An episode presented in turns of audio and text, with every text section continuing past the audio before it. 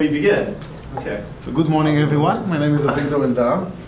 Uh, I, uh, I'm a new PI in Tel Aviv University in Israel.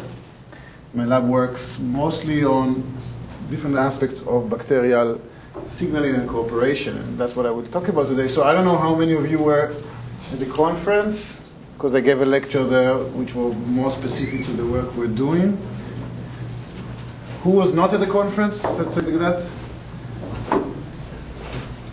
A few. most people were. So I won't talk, unfortunately, about what I spoke about in the conference. I think it will bore you. I'll, I'll try to to share with you some ideas. This, uh, this is not really like a, a very organized uh, work. It's something I'm considering writing maybe a kind of a constructive review on. Uh, some, some, some ideas about signaling in bacteria, the way it is be, usually being thought of by microbiologists, and maybe some things one may want to explore, some open questions with respect to uh, bacterial signaling. Um, and I'll, of course, introduce what's quorum sensing in a very general sense. And then I'll talk a little bit about, so there will be like three parts. I'll talk a little bit about physics, physics of diffusing signals. That's like a kind of a back of the, of the envelope calculations, but they can actually give us some useful insights about some properties of, of quorum sensing. And then I'll talk about evolution of quorum sensing. And finally, some words about mm, multiple signals, multilinguality of some.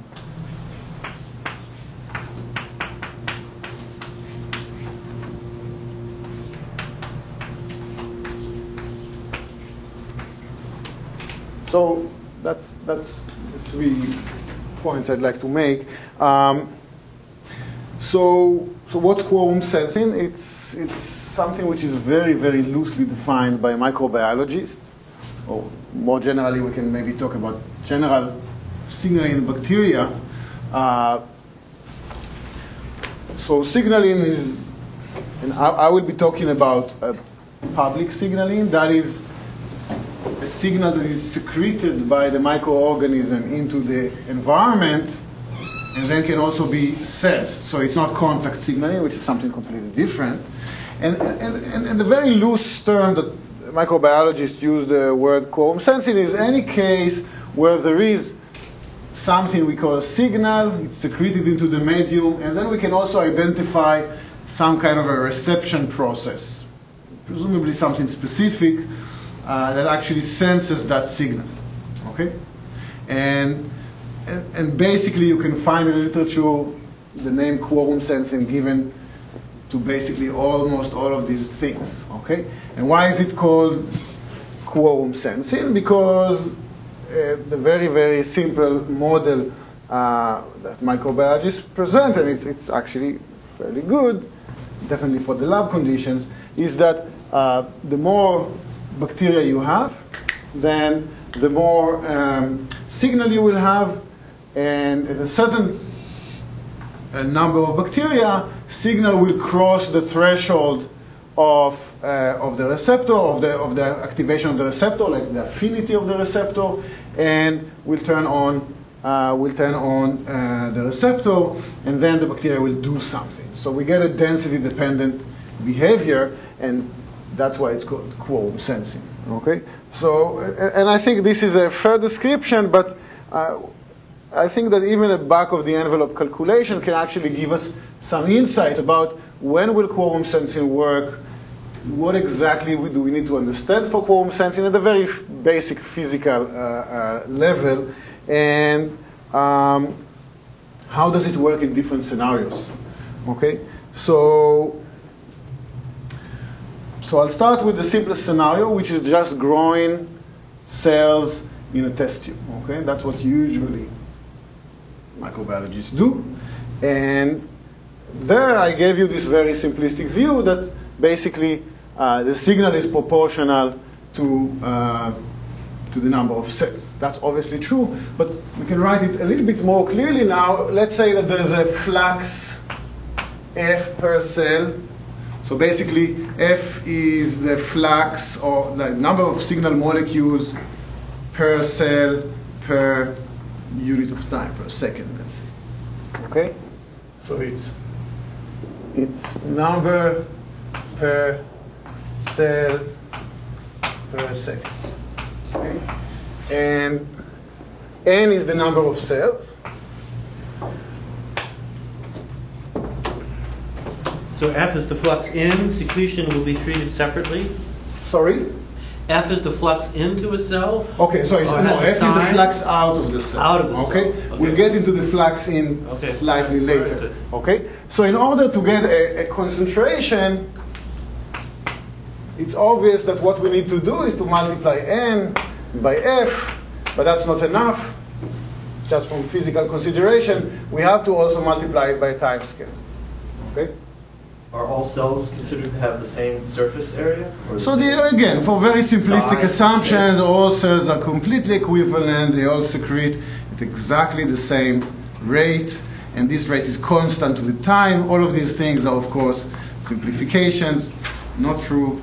I failed to mention that usually these quorum sensing systems are obviously embedded in a very complex network of regulation and so on, and we'll ignore that for the minute because I want to draw some basic conclusion even from the simplest models possible. Okay, so so we we know n, we can calculate f. What what, what is what is this time scale that actually appears now in in this uh, uh, equation? So so this time scale it depends now on the specific model that you have for the growth of the bacteria. Okay, if if bacteria, so bacteria usually grow, probably you've seen that a lot of time, microorganisms in general, they have some kind of a logarithmic growth. Eventually, they reach some kind of a final concentration. That's on a log scale. And that's time. So, if we're talking about cells in stationary, so very high density of cells, then basically there's no intrinsic time scale for the growth. They don't grow at all. And the time scale is either the time since they reach that density, or if there's an intrinsic time scale to the signal, if it degrades, for example. Okay? So these would be the two uh, possible time scales.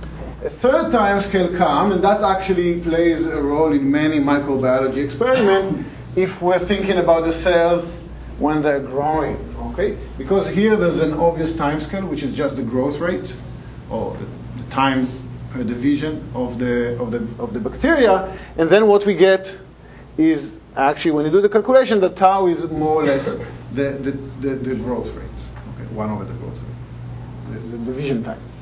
Um, of the bacteria. Now here already comes, and you see it sometimes in, in, in some papers, already comes something that one has to take care in, uh, into because even at this very, very simplistic model, because uh, people have compared the behavior of quorum sensing systems under conditions where they're not needed compared to conditions where they're needed for growth. Okay, so again, the quorum sensing leads to some behavior, and this behavior is, uh, is necessary for growth. Okay, for, for example, secretion of some things. And, and the striking conclusion there was that you see that when they need it, they actually express much more of it. Okay, so it seems like the quorum for a given density, they uh, for a given density, they uh, they actually the expression of the quorum sensing system is much higher, or the quorum response, okay, is much higher, and that's uh, that seemed to be kind of a they thought. I mean, people were interpreting that as a kind of they know they need it, so they express more of it. But actually, one can try and understand that from the very basic principle. Simply when they need the quorum sensing for growth, they grow far more slowly. Okay, so that was done, for example, in Pseudomonas aeruginosa, a very uh, favorite model for quorum sensing, and its growth rate and in a medium where quorum sensing was not needed was like about 30 minutes, and its growth rate in the medium where it was needed was like three or four hours. Okay? So already from the change from the change in the time scale, we get a significant effect. So for a given, so it was almost a factor of 10 in the time scale. So for a given concentration of signal, we would expect much, much more, sorry, of, of density of cells, we would, we would expect a much higher concentration of signal if the cells are growing very slowly. But if you're not in stationary phase, isn't the number of cells also increasing with time? Oh yeah, yeah, it is, of course. There's a But- time dependence in the first term on the right-hand side as well. Oh yeah, yeah, of course. But if you get, if you look at C as a, as a, at, at a okay, so if you are in a logarithmic phase, and you look at C as a function of time, it's basically proportional to n as a function of time times the flux time at, at a certain time scale. Okay, and that's the growth, the growth rate. Okay, so growth rate is reduced by a factor of 10, then uh, the concentration will is, would go up by a factor of 10. Okay? So even very, so the simple model that microbiologists take, okay, quorum sensing equivalent density, has to fail even in very, very simple models, simply because we have to think about time as well. Maybe, maybe this comment is going against your effort to simplify, but uh, is, is there an effect, in, especially in quorum sensing, that with growth, the surface to volume ratio of a clump changes? No clumps. Oh, Sorry, up until now, this is Totally test tube. Everything is well mixed. Well mixed. Okay, Well sorry. mixed. I'll get to clump in a second. Sorry. Okay? Well mixed. Yeah, uh, just just well mixed. Uh, that's the typical way microbiologists usually do their experiments because it's easy, and that's fine. Uh, but but we can see that even at the level of this very simplistic model, quorum sensing does not equal density. Equals density times time scale. Okay, that's that's the first. Yeah. Uh, will the flux always be just simply proportional to the number of cells? Well, if you look at the flux per cell, okay, then I did here the simple exam- uh, assumption that it's constant. Doesn't have to be. Actually, what happens is that in many cases there's feedbacks. Okay, I'll get to them later. So when uh, so the flux per cell is actually a function of the concentration by itself. Of course, that will introduce even more changes. I mean, when we compare slow-growing and fast-growing cells, then again, there's a difference in tau, but this will also impact the feedbacks, and that, of course, can even make the, the, the, the differences larger. Yeah. Also, the flux, doesn't it depend as well on the time scale, so the growth rate, let's say? So I'm saying that the flux, okay, that, that's a good question. Like okay, I'm- cell without, without communication. That, that, that's, that's a good question.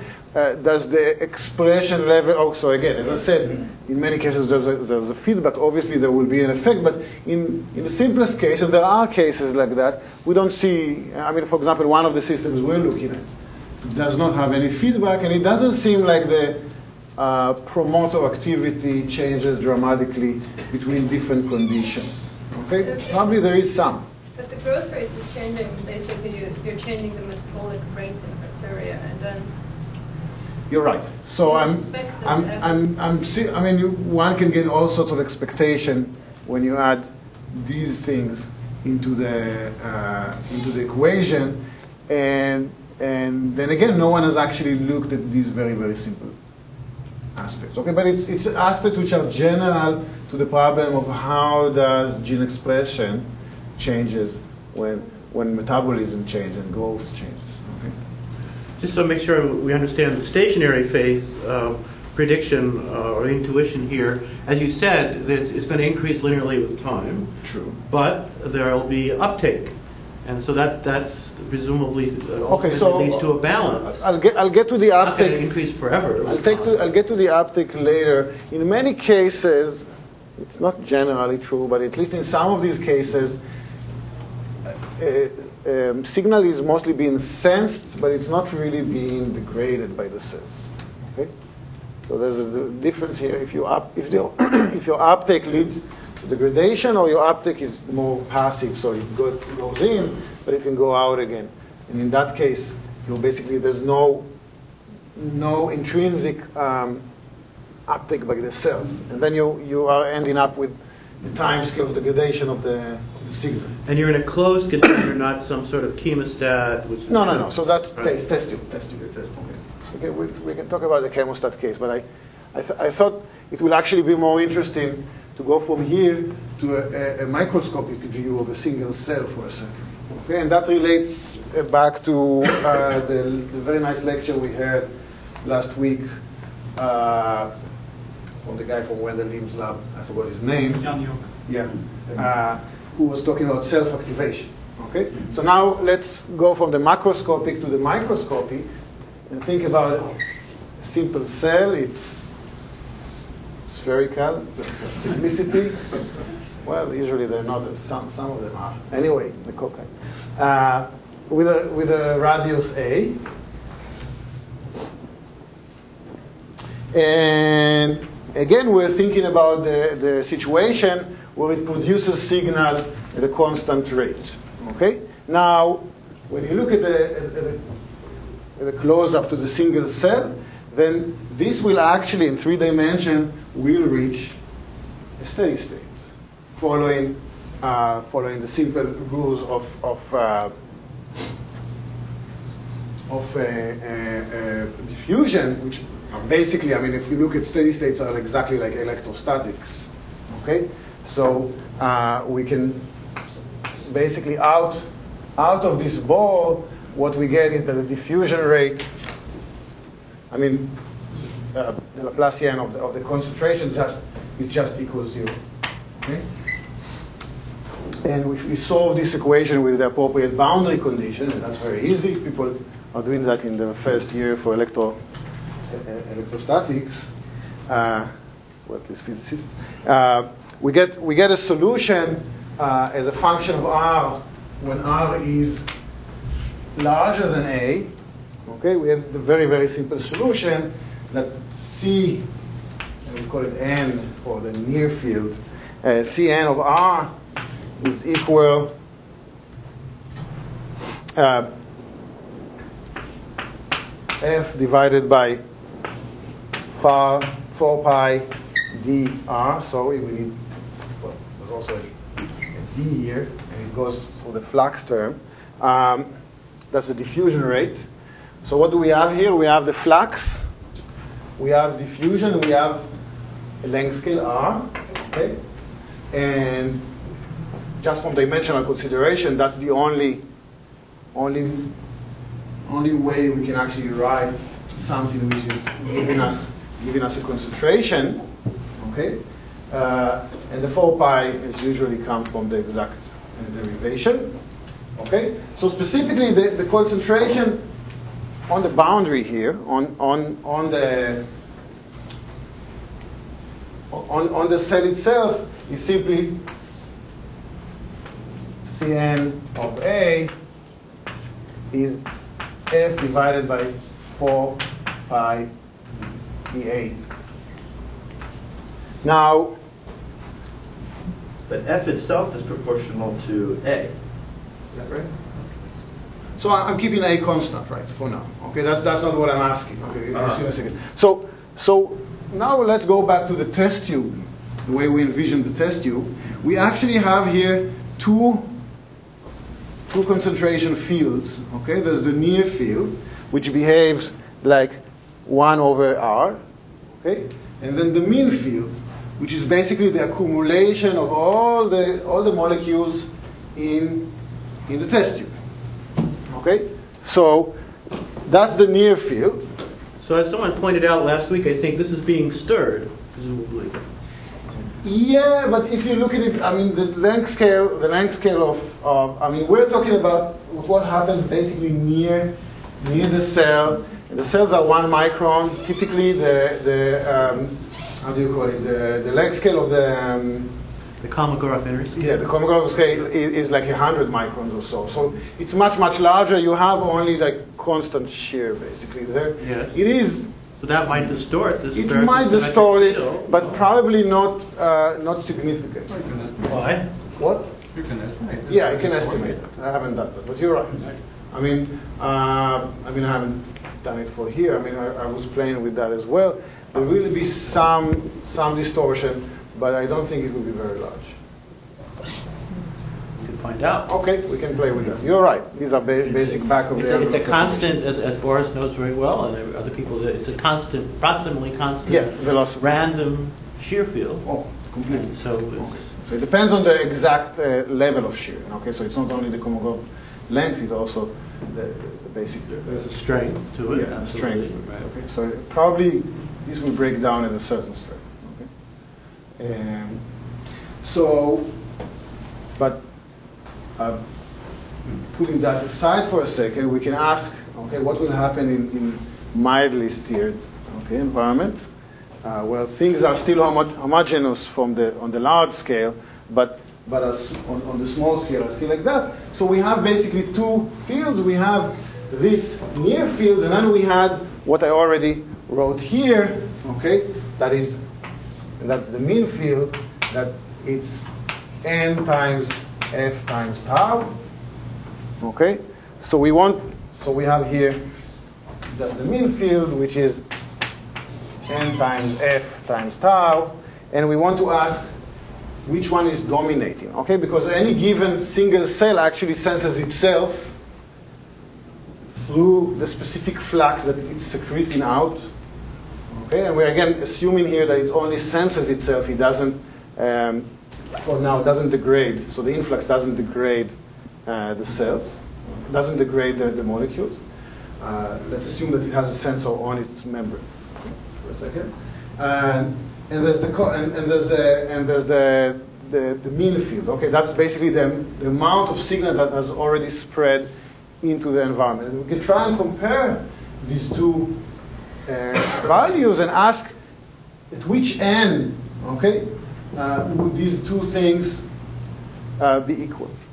Okay, and below that n, below that density, below that density, basically uh, self self sensing dominates, and above that density, it's uh, it's the quorum sensing that dominates. Okay, so we basically have a transition, okay, which is characterized by some non-dimensional number here. Uh, between these two things, the self-sensing and the quorum sensing. Okay, that's exactly what uh, was discussed last last uh, week. Okay, so we can just compare these two things. The f goes down, so that because both of them are proportional to the, the production rate of, of the cells, and we basically get that n, which is the critical the critical density that distinguish between these two behaviors is go is working like one over four pi d a tau. Okay, I'm just comparing these two things and moving things around. Okay, and now we can actually put some numbers, and of course this will be a general number because it, it changes with the exact signaling system and so on. We can put d to be of the order of 1,000 micrometers square per second. For a small molecule, that's more or less the, the order in water. Okay, we can put a to be one micron, and we can use tau, well, to be of order of an hour. Okay, that because that's the typical thing that I mean, typical growth rate of the of the bacteria in um, in the test tube. Well, it's usually observed, so it's about 3,600 second. Doesn't really matter. And there's no motility for these cells? They, couldn't they, if they're swimming around, what will happen? So again, if they're swimming around, it's, it's basically it's go, it goes back to the impact of that Need to shift, there'll be a shift. on this Yeah. on this behavior. They have to swim around pretty quickly to change the Change that diffusional, significantly. and that has been done by Berg and Purcell. I mean, uh, maybe I'll mention that a little bit later, but uh, again, I think the impact of that will not be uh, uh, huge. Yeah, you're doing the calculation, I think. Yeah, I mean, you know, just sort of estimating, you know, the point number, it's, I'd say, between 1 and 10. What? It's between 1 and 10, so The it's a Péclet factor number. of order 1, and maybe more. Which means, for the, for the non-experts, Oh, I'm sorry, which means that the sort of advective transport will be uh, at least as large as diffusive. Wh- When they move around? So that will By- basically- By, by chemotaxis, or you mean by, No, you mean, you mean random shear. Yeah, No chemotaxis, no, no just random shear motility. of, of- of the mixing, basically? yeah, so The- the mixing. uh, So that, that, that would mean that the diffusion constant might di- double or something. Yeah. So it's, it's not, not an enormous change, but factor But it two. is, fine, fair enough. I, I, I, I agree with that. We still here, so when we're putting these numbers into the equations, into this equation, we get an n, critical n, which is of order, well, between 10 to the 4 and 10 to the 5, in the middle of that, uh, cells per ml. Okay? And again, things will, will definitely change with the exact numbers. And Avigdor, you're using a D for, that's typical of a small For small molecules. So usually these signals are fairly small molecules, unlike maybe in eukaryotic cases where some of the signaling uh, are big proteins. Here it's almost always, I'll, I'll get to the nature of signals a little bit later, but it's, it's these are small molecules. Uh, probably smaller than 1,000, but it's of the order. As Ray Goldstein said, it's uh, a thousand times smaller than uh, the shear viscosity. Which gives rise to this interesting regime that Batchelor studied in turbulence, where you go beyond the Kolmogorov microscale, and there's still uh-huh. this random shearing that Boris just worked out. Oh yeah. So I'm simplifying everything, and it might be that I'm wrong by maybe some factor. But what I wanted to stress here, and that's important for our understanding of the behavior, that usually when these experiments are done in the test tube, we don't really see a significant response at these densities. Okay, we see a significant response of the cells only at much higher densities. 10 to the 7, I would say, and above. Okay? So probably bacteria, well, and again, one has to be careful ab- about that. Probably bacteria do not work in the regime where self-sensing is crucial for their behavior. Okay? Again, maybe not very uh, surprising because the question is what is self-sensing good for? Okay? It's not good for, for, for many things, okay? But again, that was discussed uh, last week, but one can actually, from very simple arguments, can get more or less the estimate of, of when does self-sensing become important, okay? And it seems not to be very important in bacteria. That's, I think, uh, a conclusion. I mean, if you're secreting something, you presumably there are circuits in your cell that already know that this is happening. Yeah, true. I mean, so self-sensing is not different in any way whatsoever, or almost. I'll get maybe to one uh, uh, exception uh, later. Self-sensing is not, not different whatsoever than just uh, uh, activating some intracellular behavior. So there's no reason to secrete stuff out. Okay? So again, I, I agree, but it's important to, to know that there is this hard number that basically do not allow you to use quorum sensing below some certain densities.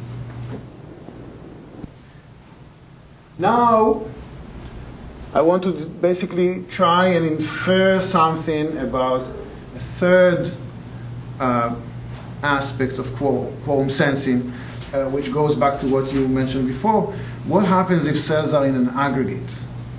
Okay, so and let's assume, and that happens. That that's very relevant to bacteria. They are often in. They form some. I mean, they secrete some polymer, and they become sticky to each other, and they can actually form these aggregates. Okay, and when they're on surface, people call it uh, biofilms. But the general general trend is that they can easily aggregate under some condition. And the question is, what is what will quorum sensing be doing in these aggregates? Okay, and again, these are very simple back of the envelope calculations here.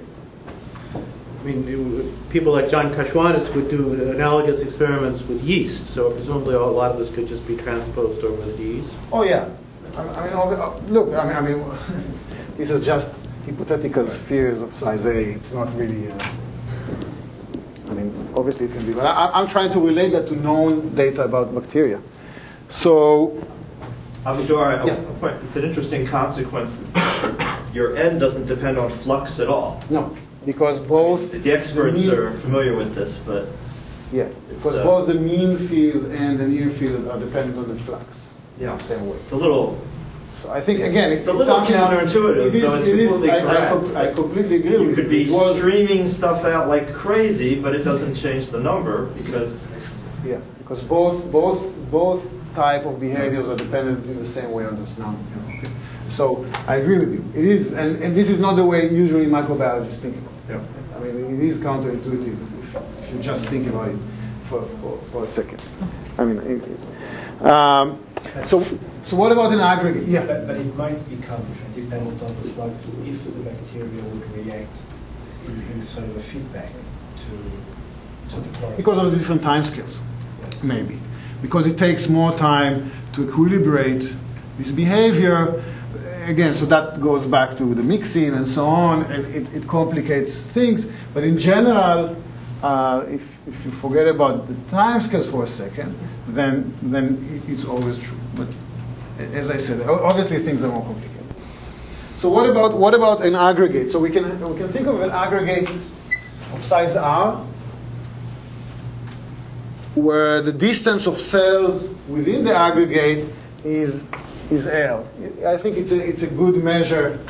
It- It's an observable measure because you can actually look with a confocal microscope and say what's the typical distance between cells within the biofilm and so on. So it's, it's something which is relatively easy to measure. That's why I'm, I'm using this one.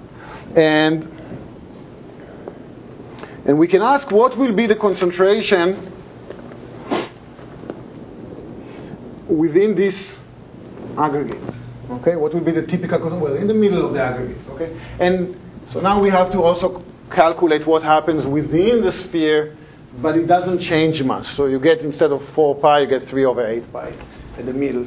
Well, I'll just use the 4 pi. 4 So. L is the cell-cell spacing in the aggregate? Yeah, L is the cell-cell spacing. And R is the total is the is the radius of the aggregate. Right, it's not simply A in most cases? No, no, no. So in many cases, actually, you see quite a lot. I mean, I'll get to the A as the, as the basically as the, as the limit of this L, but uh, you, there's quite a lot of spacing there. There's a lot of, uh, of, of polymer, of extracellular polymer. Oh, there's enough extracellular Yeah. matrix? Yeah, matrix. To, uh, to, Yeah. to- to bind them? Yeah. Now, of course, it will also change diffusion. average L, yeah.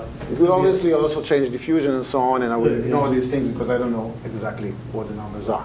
Okay, so we, we can easily calculate that the, the, the, the typical the typical um, aggregate uh, concentration is now f over 4 pi. Again, I'm using 4 pi dr times the number of cells. Okay, and the number of cells goes like uh, the volume divided by L to the, to the cube. Okay?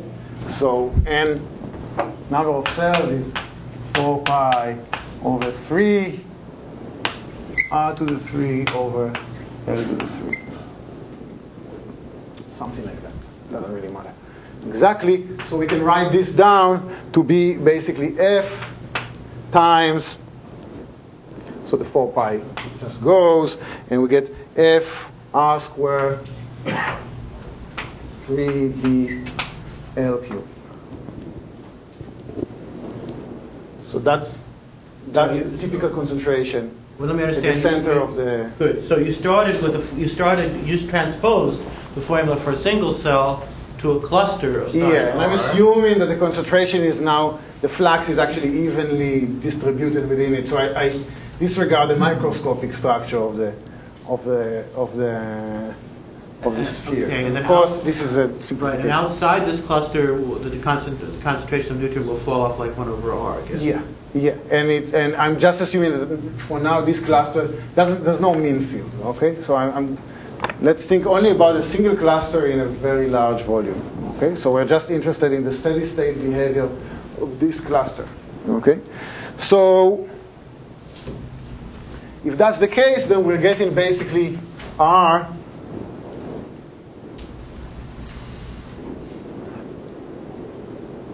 Oh, so I, I want to, okay, so now I want to compare that, doing the R, I want to compare to ask when will an aggregate behave like cells in a test tube at a certain density n? Okay, so I want to. Can you be a little more specific when you say the steady state behavior of a cluster? So do you imagine this as a growing cluster, is it shrinking, or something that has a stable size? Okay, so for now, actually, as, as you will see in a second, the clusters I'm talking about are actually fairly small. The time scale, the dif- okay, steady, sta- steady state is established over the diffusion time scale of the system, which is uh, r squared divided by d. Okay, and uh, this will be smaller than the growth rate. So I'm just assuming for now that this, there's a certain cluster of certain size. Okay, because the time scale is faster than the growth. What about nutrient shielding? They presumably they need to for them to metabolize. Obviously, obviously. I mean, I'm, I'm disregarding the. So I'm, I'm actually disregarding growth here. I'm just taking an aggregate of a certain size r. Snapshot. Okay? Yeah, it's, it's kind of, and everything happens on dynamical time scale, which is faster than the growth, growth time So scale. that's true, but even under those circumstances, I would think that uh, cells near the center uh, may not secrete as much as cells on the outside because they may not get enough nutrient. You are probably completely right. I don't know how to take that into the, this simple. What?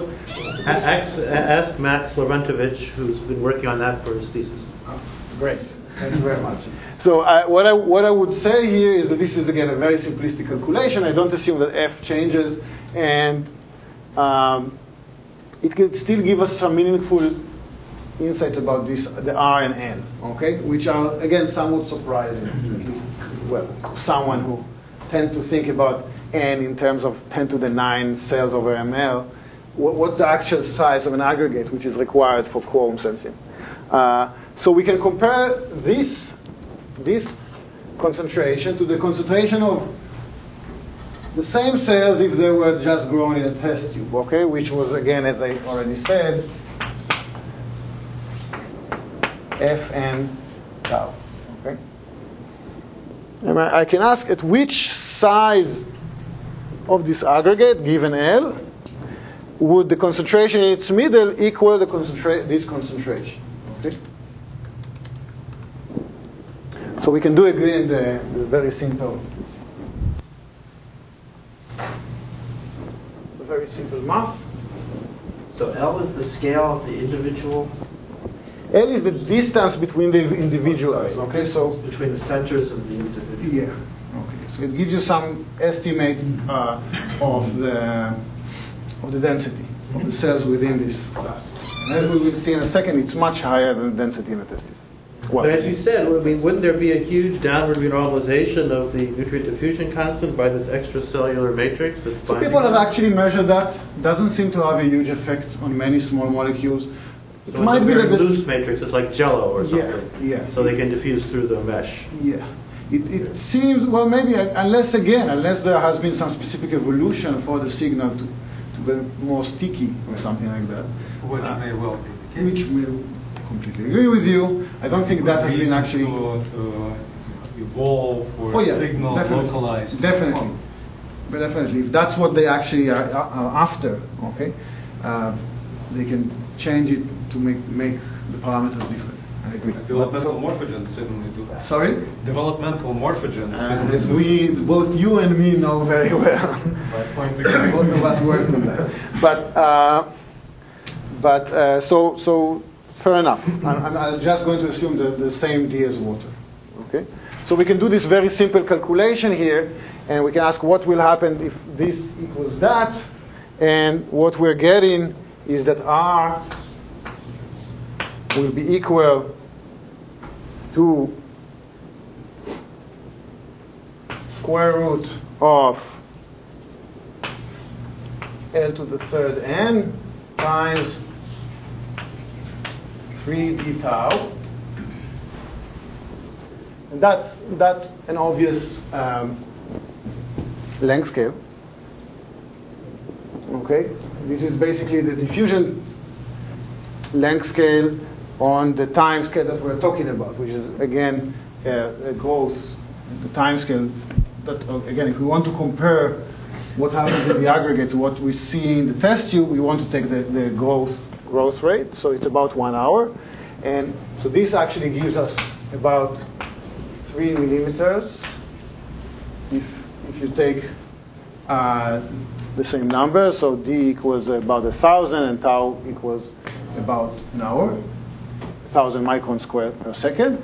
And this basically, this term is basically compensation for the change in density between between what happens within the aggregate compared to the density of cells in, uh, in a test tube. Now, 10 to the 9 per ml sounds like a lot, but does, did any one of you did the, the very simple calculation of asking what actually is the concentration of cells there? Well, it's 10 to the 9 per ml, but per, in, in units of, of, a, of a cell, okay? So it's one cell per thousand cell volumes.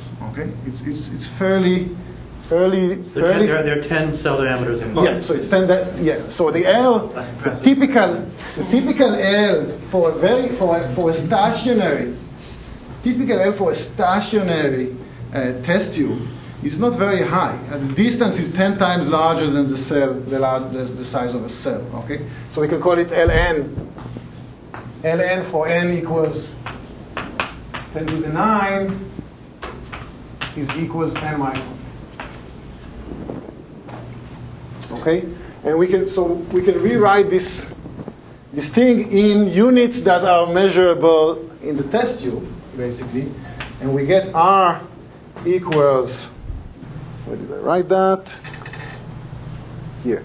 So it's L in micrometers divided by 10 to the power of uh, 1.5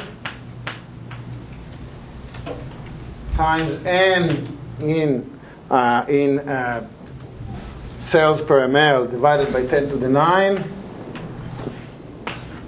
times 1.5 times No, to the one half. Uh, the one half.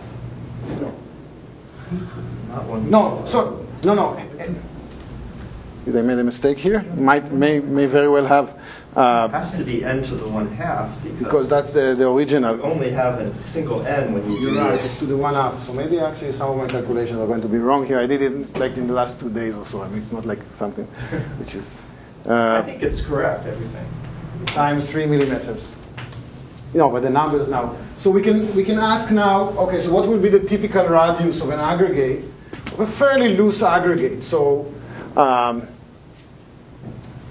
so we want to take into account what is L and what is N. So again, as I said, people see a density-dependent effect already around, say, 10 to the 8. Okay? So we'll take N equals 10 to the 8. And a fairly loose aggregate will have, let's say, 5 microns distance between the cells. So it's still very, very much diluted, okay? And we'll also look at L equals 1 micron, okay, just for comparison. So when it's 5 microns, we can do this calculation. So this is a tenth, and this is half, okay? So how much do we get? So it's 3 millimeters. So n has also some units, Sorry? the units for n must be some one over. N is cells per ml. Okay, so I it's thought 10 N to was the the 8 total cells number. per ml. I thought N was the total number of cells when you started this. No, it's always, oh, sorry, it's always concentration. It's always It's always concentration because it scales with the volume, basically. Oh, the, the big N when I started that was was the total There's a number. little N down there. This is concentration. That's concentration. This is always right, concentration. Thank you. Okay.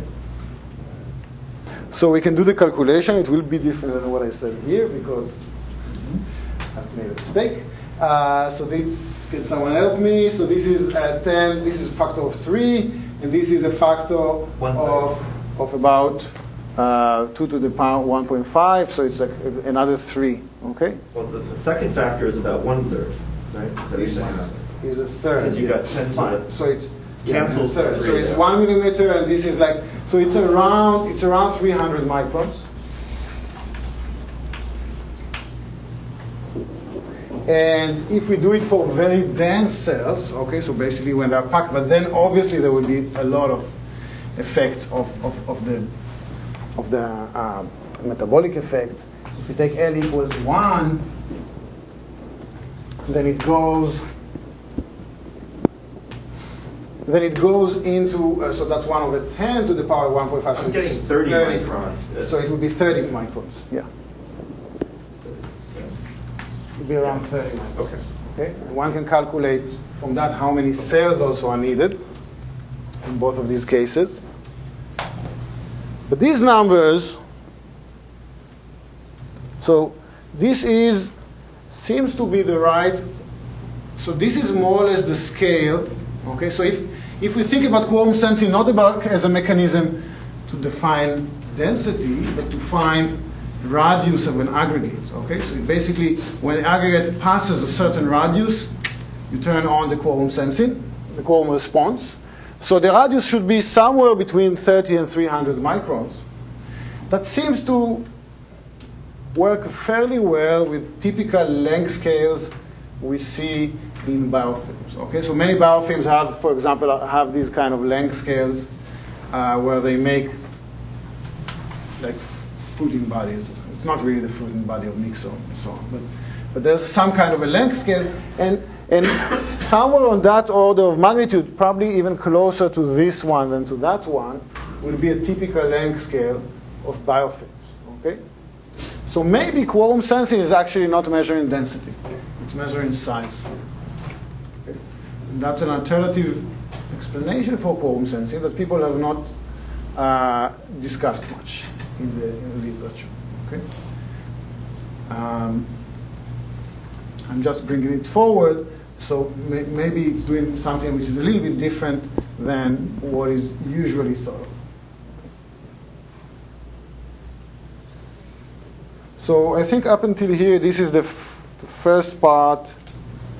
Um, Wait, So, so I'm a little confused. The, Yeah. the second calculation with the clusters, the aggregate, you're not looking at the near field, in a sense. I mean, aren't, aren't all you doing is Oh, so the, okay, so the, the near field is even less important here than in the in, in the in when we compare it because the, the actually the the No, but it seems like what you're doing is taking. The density of cells is even higher here Right. than it is. So, the right. density of cells within the aggregate So is even higher than in the test tube. Isn't it just this original calculation? You're taking the aggregate and you're saying, I'm going to cram all the cells into the aggregate versus uniformly dispersing them. Is that, Oh yeah, yeah. So my test tube it's a shrink it, near right? field for an aggregate instead of being a near But- field for a single But cell. you're assuming the concentration in the aggregate is constant. Yeah, but very you're high. comparing, You're comparing the constant concentration within an aggregate with the constant concentration inside a dispersed, uh, uniform distribution of cells in Yeah. the- in the entire test tube. Yeah, right? so it's much That's higher. It will be much higher. You're just shrinking the test tube then, in some in, sense. in some senses, yes. But that's what we see actually usually with bacteria. So bacteria in an aggregate are denser than what we're measuring. I'm trying to basically relate what we're measuring in the test tube Okay. to typical scales that we will see in an Actual- aggregate. In So do you see the aggregates in a test tube? If you're stirring, let's say? Can- Stirring you wouldn't see they- because they don't. they well, you know, it depends on the bacteria. Some of them will actually form these kind of small aggregates. Some of them don't. Okay, because they need other conditions to tell them start being sticky. Okay. That relates to our interpretation of what's quorum sensing. It might just be different than um, what we were think, uh, saying. So I, I, I want to. Uh, s- what's the time? How am I? Am I boring everyone already? 10:59. Sorry. 10:59. So I, I want to talk a little bit about um, evolution of quorum sensing, and I want to stress out specifically stuff we're doing. And this is stuff we just started. Uh, so I'll talk a little bit general about the evolution of quorum sensing because probably most of you don't know much about the discussion in the microbiology uh, literature about why, what is quorum sensing doing, and and then. Um, and then I'll talk a little bit about what we care about, which is the, uh, the evolutionary power of manipulation when you consider signaling. Um, so, so what, what, so, so there's an argument, I mean, so again, the common view of microbiologists is that quorum sensing is used to sense density, and it's a cooperative behavior between, uh, between cells. Okay? And as a cooperative behavior, could be judged and with the tools of social evolution. Okay? But, um, but, but, but there's been a strong emotional discussion about a counter suggestion that has been put forward by uh, Rosie Redfield about 10 years ago. Uh, and she said one should call quorum sensing diffusion sensing. Okay? And that may fall very nicely when we see that there's a diffusion term here, but and it may change to a certain extent between different environments, but when you actually read Redfield's suggestion, you see that this is just a bad name for what she's describing because she, she's saying something else. She's saying quorum sensing in the mean field behavior can indeed identify 10 to the 9 cells per ml, but it will obviously also identify a single cell if it was in a volume which is a thousand times larger than the single cell. Okay? So it's basically not so uh, and so her argument is that the natural context where bacteria use quorum sensing are very small volumes. And what they're actually measuring is their personal confinement and not and not the density of a group of cells. Okay? Both of these things from the physical perspective describe a mean field behavior. Okay, so they do not disregard the really local environment of, of, uh, of the cell, and I think justifiably so, given what I, I told you. But they, uh, she was claiming if it's a single cell and it's measured in a small volume, all the benefits of these behaviors are completely uh, personalized to this single cell. There's no issue of social evolution. Okay? So her, she gave this argument in order to prevent cooperative, I mean, in order to argue that cooperative uh, uh, uh, forces are irrelevant to the evolution of sensing. Okay? And there's been a lot of arguments about uh, her view versus the common view. And I would just say that uh, and there's been some intermediate suggestions, and I'm suggesting now maybe a completely different, but it's still a cooperative behavior of measuring uh, the size of an, of an aggregate. Uh, but but I, I would say that there's some. Would, would, she, would she agree with all the calculations that you just presented on the board? Probably. I mean, she, she, you know, this is not this is only verbal, nothing mathematical, uh-huh. so you, you, can't really deduce with that. But when you look at the picture, you, she it's basically, she's claiming quorum sensing is a confinement measure. Okay. So what's the cost for this uh, auto-inducer? Does, okay. it, does it do anything so, else? So that, that's a great question. Okay, if we want to think about the evolution of this signaling, we need She's, to think. She was saying that it was uh, too much cost to produce this stuff for no for no reason. No, so it's mostly about the response. So, it's mostly about the response, which is guided by quorum. What, what I don't understand, you've already presented two types of confinement. One, when you looked at the dilute example, which was a singleton thing, looking at another singleton, then you presented aggregates. You can mm-hmm. say, well, the aggregate is a type of confinement. Sees another aggregate at a different scale. That's two different. Okay, so now it falls back to ecology, basically. The question is what, what, and that's a very tough question to answer because we haven't got a clue about the ecology of most of these bacteria. She's claiming that in the natural ecology of these bacteria, usually they are in small numbers in very confined volumes and not in large numbers in larger volumes. Okay? No, so the, confinement means confinement within within some kind of a test tube. Or, okay. Within some kind no of a, a, natural test tube. No so she's she's she's for example giving an example in the soil where many of these bacteria live. You can have a very small area which is wetted. Okay, well, so basically everything is confined to this very small area. The rest signals can't basically diffuse out of it. Okay, so that's the kind of suggestions she's giving. Okay, Now it falls back to questions about the cost of this behavior and the cost and nature of what it's doing. Okay, so I want to just mention, and I talked about it in my lecture, so I'll just mention it quickly.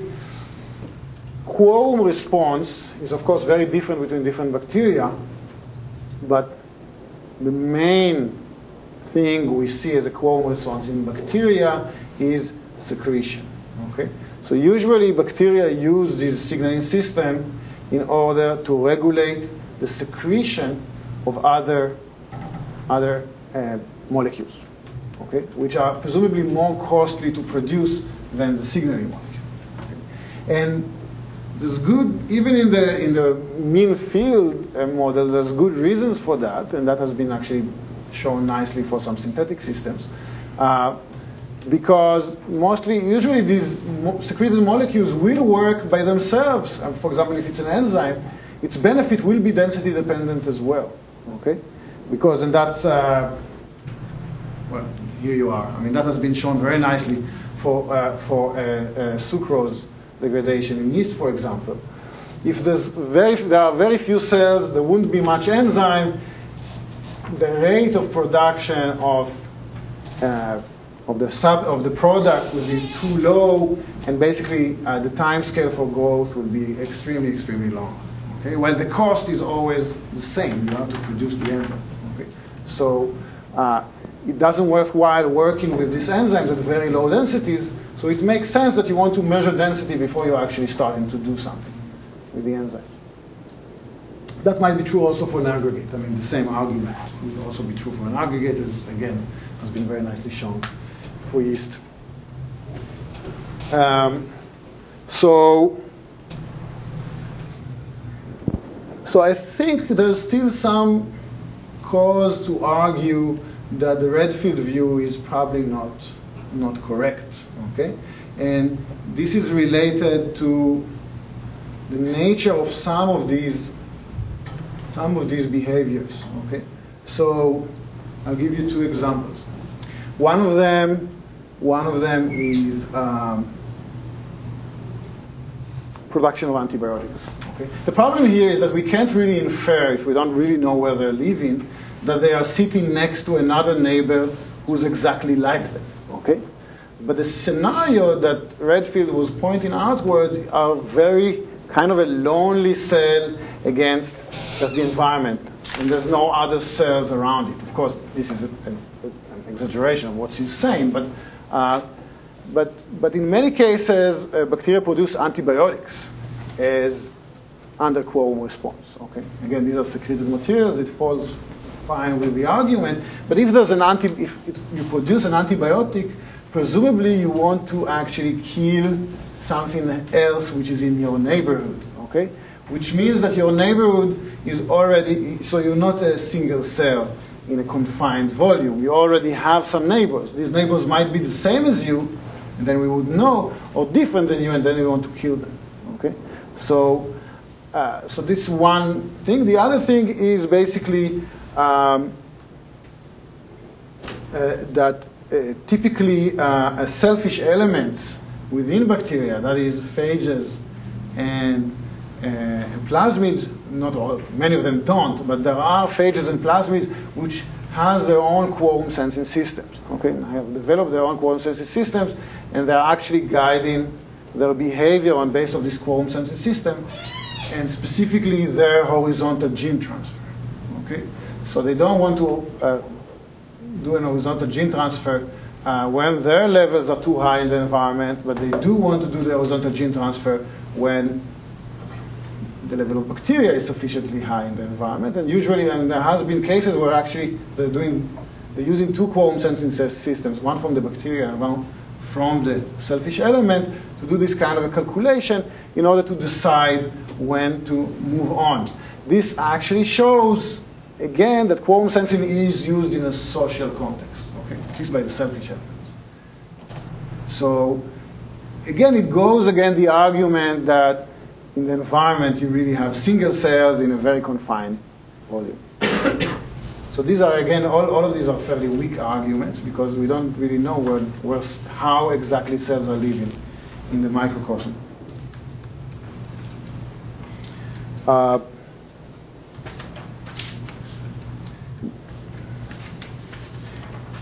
maybe for the sake of time, I'll stick to um, physics and I'll, I'll, I'll, skip the, uh, the manipulation part, which I was discussing also last week in the, my, um, my lecture, and I'll go to a, still a more physical question, which is the case of multiple signals. Okay?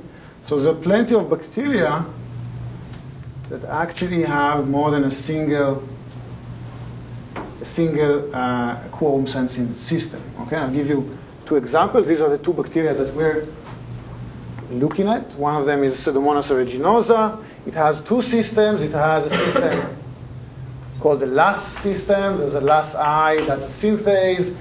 It makes a signal. That's signal one. This goes and activates a receptor LAS R. And then when LAS R is activated, it makes a second, it activates a second quorum sensing system called REL. REL I goes, activates a second signal, which, I mean, form a second signal which activates another receptor, and then this other receptor guides the behavior of other stuff. This was also guide. So each one has its own regulator. Now, everything I told you up until now so this is one, and, and actually the Bacillus subtilis, that's the other model organism we're using, it's even more complicated because there's also this hierarchy. You have an upper quorum sensing system, and then it guides, partially at least guides, the, the behavior of eight separate quorum sensing systems. Okay, so eight different diffusible signals, each one with its own uh, product, producing gene and receptor.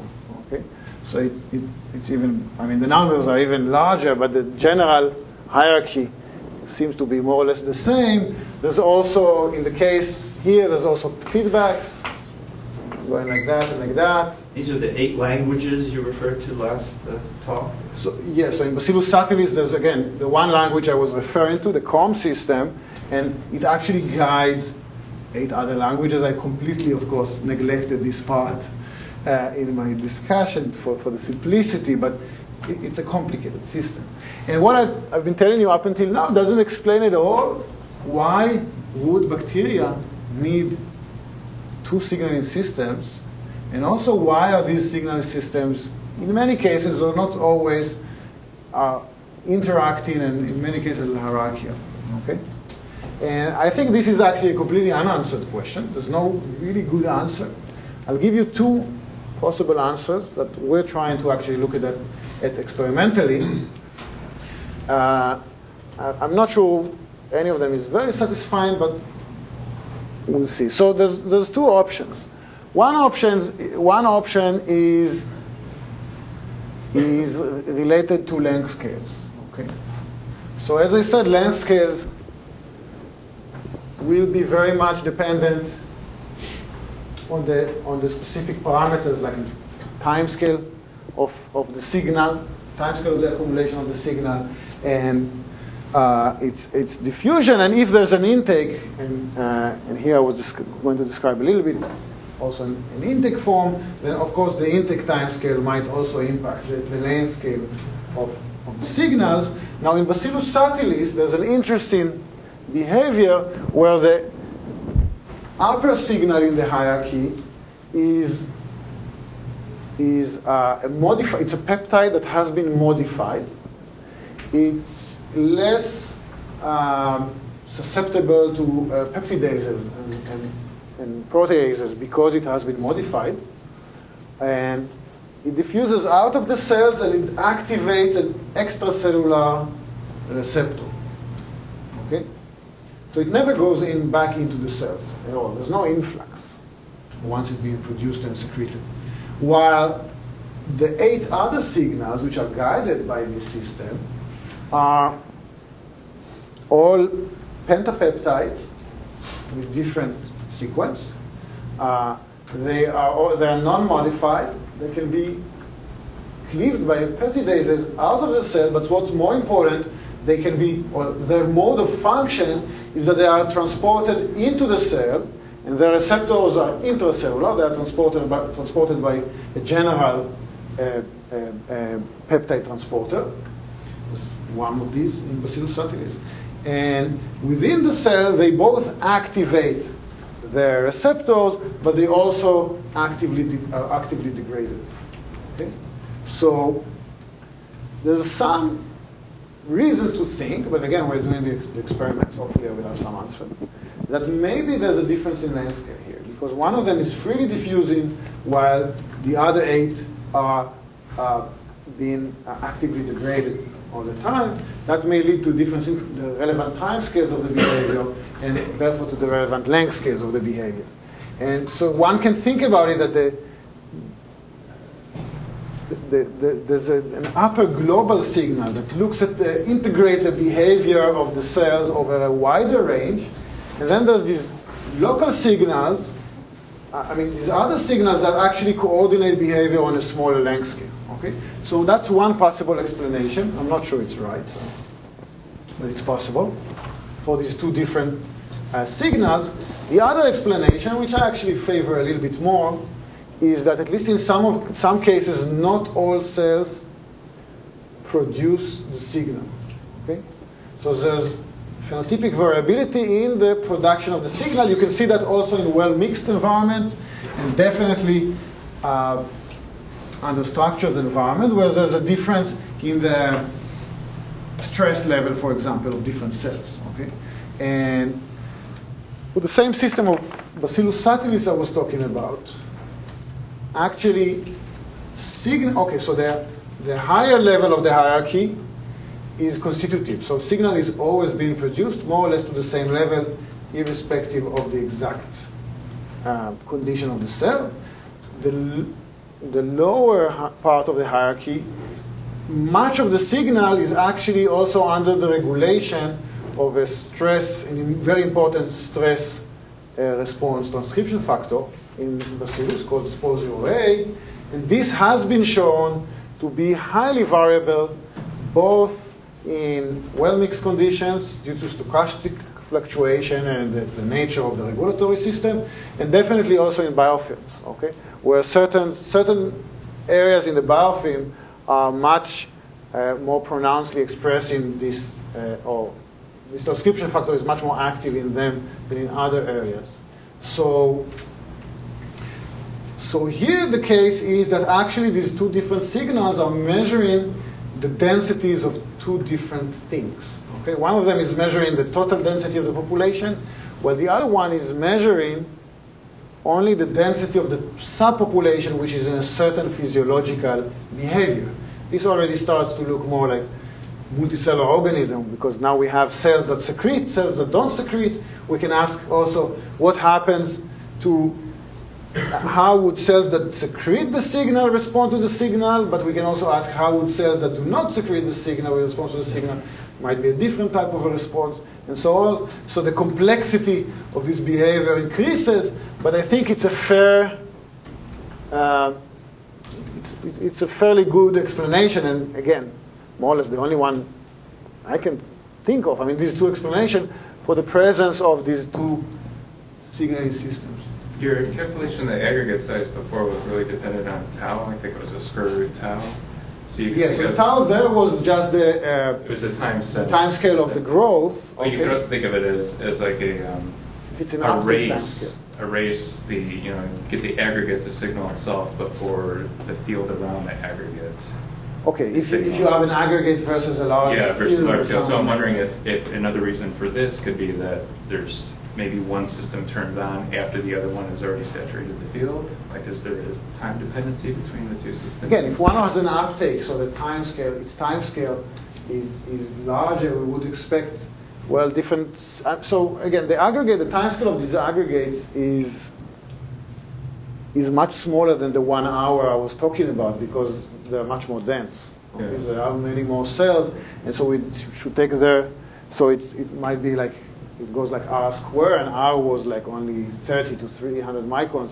Timescales are, are seconds, okay? Very fast timescales for production of the steady state in the aggregates. So I don't think it's a, it's a time scale per se, but the way the time scale impact the levels of concentrations. Because again, if you have an uptake, time scale might be much faster than one hour. The, the typical time scale we need to put into this equation might be just like five minutes instead of one hour. That, that's a big difference. Okay, and these are not being care- carefully measured, and so we're trying to actually also study them. So again, the physics of this. Uh, I mean, one can try and at least hypothesize about the reasons for two different quorum sensing systems if you have uh, different physical properties for these two uh, quorum sensing.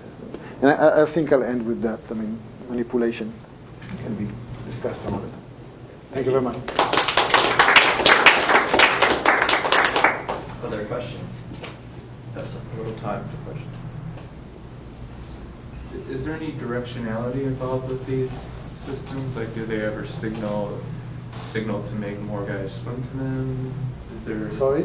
It, it, it, for motile bacteria, is, does the signal ever induce some sort of chemotaxis? Where, so motility. Yeah. So it has been actually claimed. Okay, so again, I was saying that a major aspect of the signal is quorum, uh, the quorum response is secretion of stuff, but it has been claimed that in some biofilms, for example, quorum sensing can control detachment.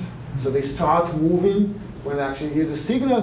When you look at the molecular mechanism, you see that at least in the few cases that have been more well documented, uh, they control the secretion of a protease that basically allows them to escape the, uh, the biofilm. So it's still a secretion of something.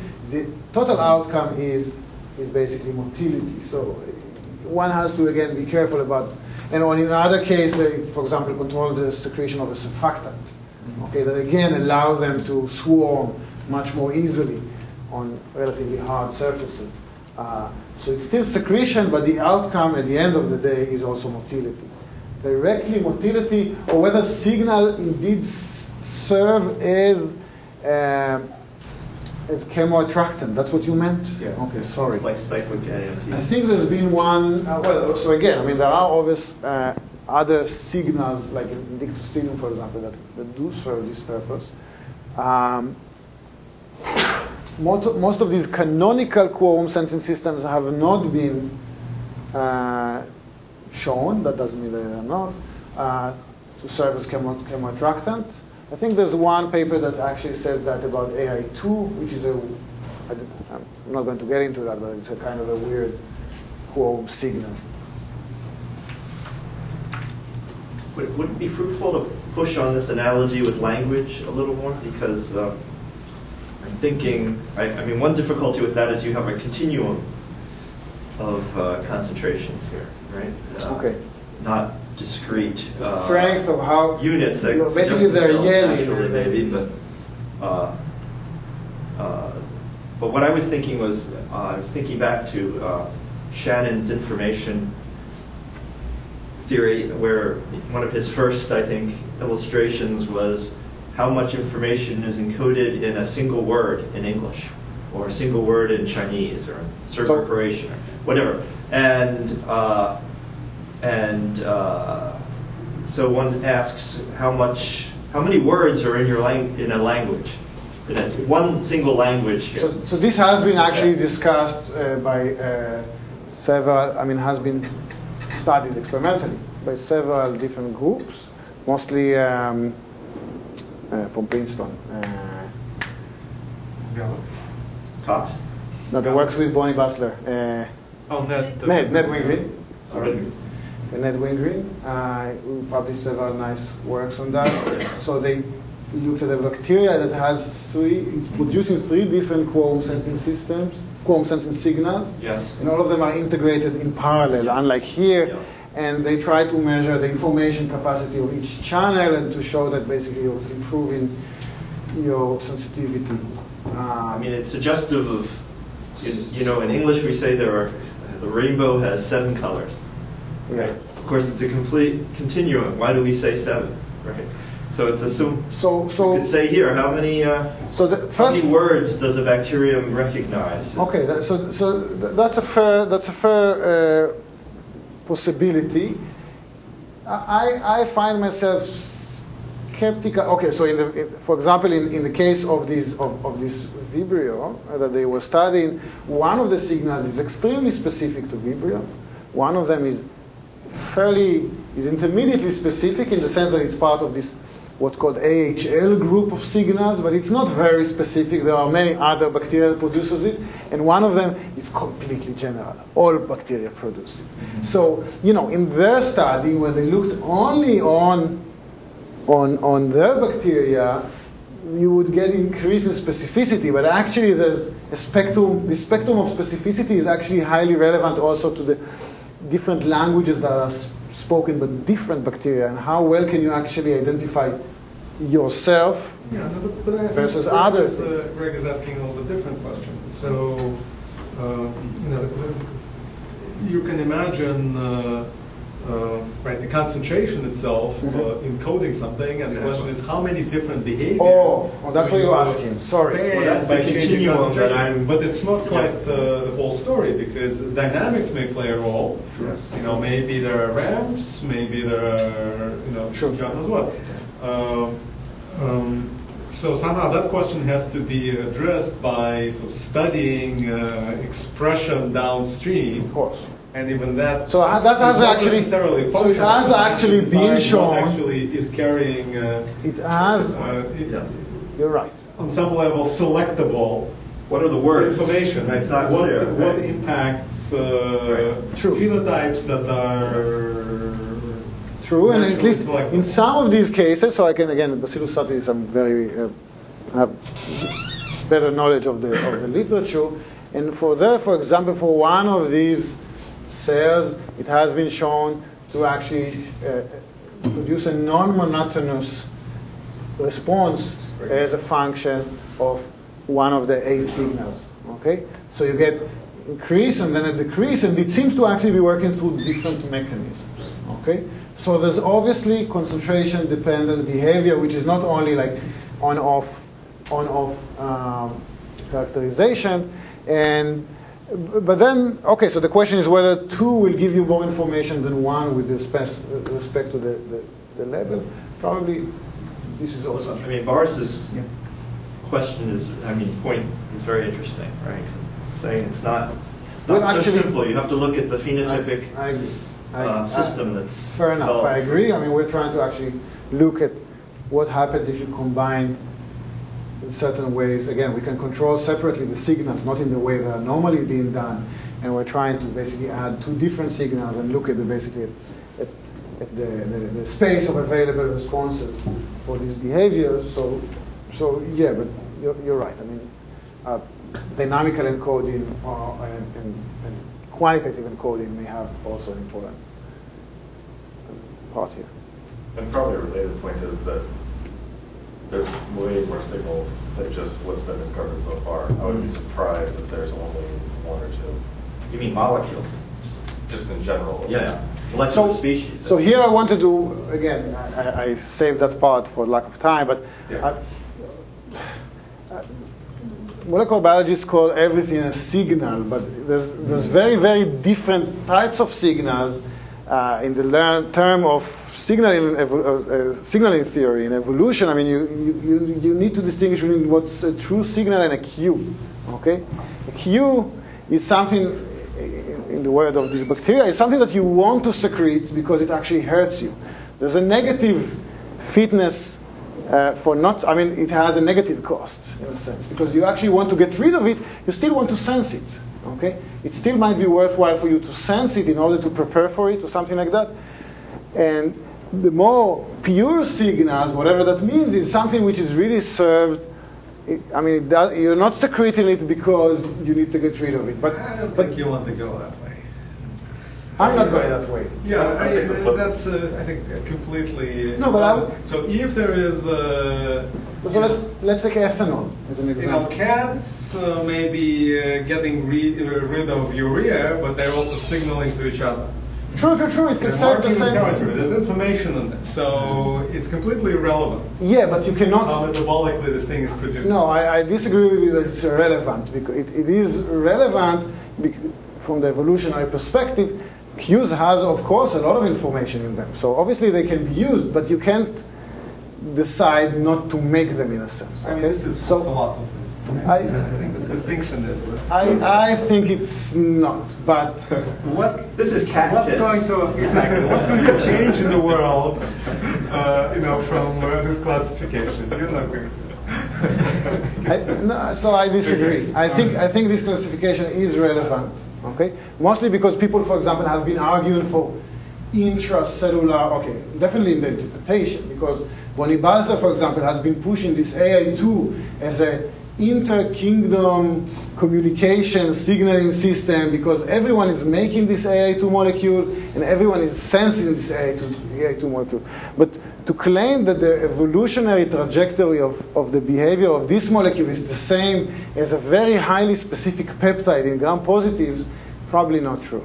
Okay, so, so th- th- there would be a way of rationalizing it, I by sort of assigning an information content Yeah. to each of these signals Yeah. and asking questions like, for example, does- just what, was just mentioned, maybe we haven't discovered all of them yet. So, for example, how much of the behavior variation is explained by the Oh, existing uh, known So many of these, so AI2 is very unspecific. not. So th- there's a lot of quantitative questions probably of that information theoretic thought that one can ask.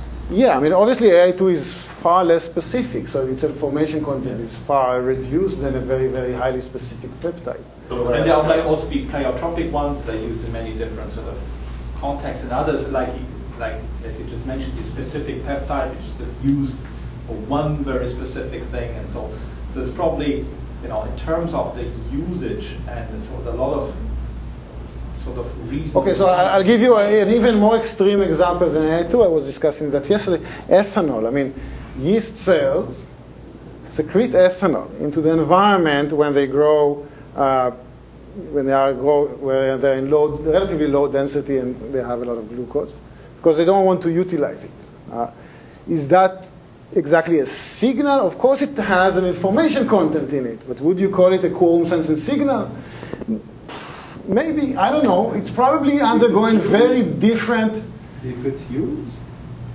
So they obviously can sense also the level of ethanol, okay? But there are other adaptive forces that actually drive the production of this thing. Okay, that's what I'm saying. It's not only for the sake of information. Yeah, no, that uh, So fine. we won't disagree with you, right? Okay, so so that's what I'm saying. I mean, I think you need to be careful about to think about whether your signal has another purpose except for being a signal. Okay. I mean, this, this we have many of these option of, of uses, right? So, so Oh, yeah. in, in a cell, you Yeah. have transcription factors that are transcription factors, but they also do something else. True. So that's, that's one way of absorbing the cost of secreting uh, the, the signal, right? Because you only get rid of it uh, anyway, right? It's free. Oh yeah, yeah, yeah. That, that's true. But also it senses. But also you must think of signals not only in the good way, but also other organisms can hear you. Okay, and that may introduce other social contexts to this behavior. So maybe you want to dig it in and cover it up. True. So I'm just saying there's a variety of behaviors. One has to be very careful about understanding that and not aggregate everything into quorum sensing, specific signal with a specific receptor. And so studying and studying, for example, a monoculture in that respect may give you an information content which is very different than what happens if you're studying a, a, a culture of multiple bacteria. Okay. Question? So uh, I I would like to, to perhaps link two things. So you said that there may be much more signals, many more signals out there. So the reason why maybe they are there and they are not being studied is because maybe they are weaker or something like that, or there's just maybe the bacteria are more sensitive to some than to the others, or at least the response that one can measure is perhaps So, so there are several reasons. First of all, some that's just not been identified. That's, that's the easy part. Some of them, so uh, uh, a, a microbiologist would not call ethanol a quorum sensing signal, despite the fact that it's been produced by some cells, because it seems to be also related to too many other things. So I do think that at least the way microbiologists look at that, and again, one can discuss what, is that it has to be something which is really just conveying inf- pure information. It doesn't have any other means, but then there's still some, of course, a lot of debate on whether, for example, this AI2 molecule, which is very Okay, in that case, so in those kind of signals that they so- supposedly produce this very specific information, Mhm. do these uh, organisms actually respond only to this signal, or, Or to other they things? actually respond to other signals? So, what- so what the microbiologist will do is an experiment. It will just delete the known signals, take the medium that is there, and see whether cells that you now put them in this medium also react to something which is not just the metabolic aspect of the medium. So again, and this is not a one-to-one distinction between metabolism and, and, and, and, and uh, pure signal, if you care about because obviously, when density increases, many things happen to the metabolic state of the environment. And that, that's a perfectly good signal information content for deciding that you are in a dense environment versus non-dense. Okay, so, so, and so they will look for specific molecules which are not considered to be metabolic molecules that has a signaling content. So, and have you ever met an example where the same signal, so the same molecule, actually induces a different response from other organisms? Oh, definitely. There are, So there are, there are, okay. same signal. So first of all, mm, okay, even things which are considered to be signals are being used by different organisms, and each one of them for its own purposes. Another thing that is actually being observed is that sometimes you have lonely receptors. So you have a receptor, you know exactly to which signal it responds, but actually the bacteria doesn't make the signal at all. Okay, and one explanation for that is that it's eavesdropping, basically. So it, it, hears if any other bacteria is making this signal, and then it responds to that. Okay, so this is also observed. Thank you. Let's thank Dorn.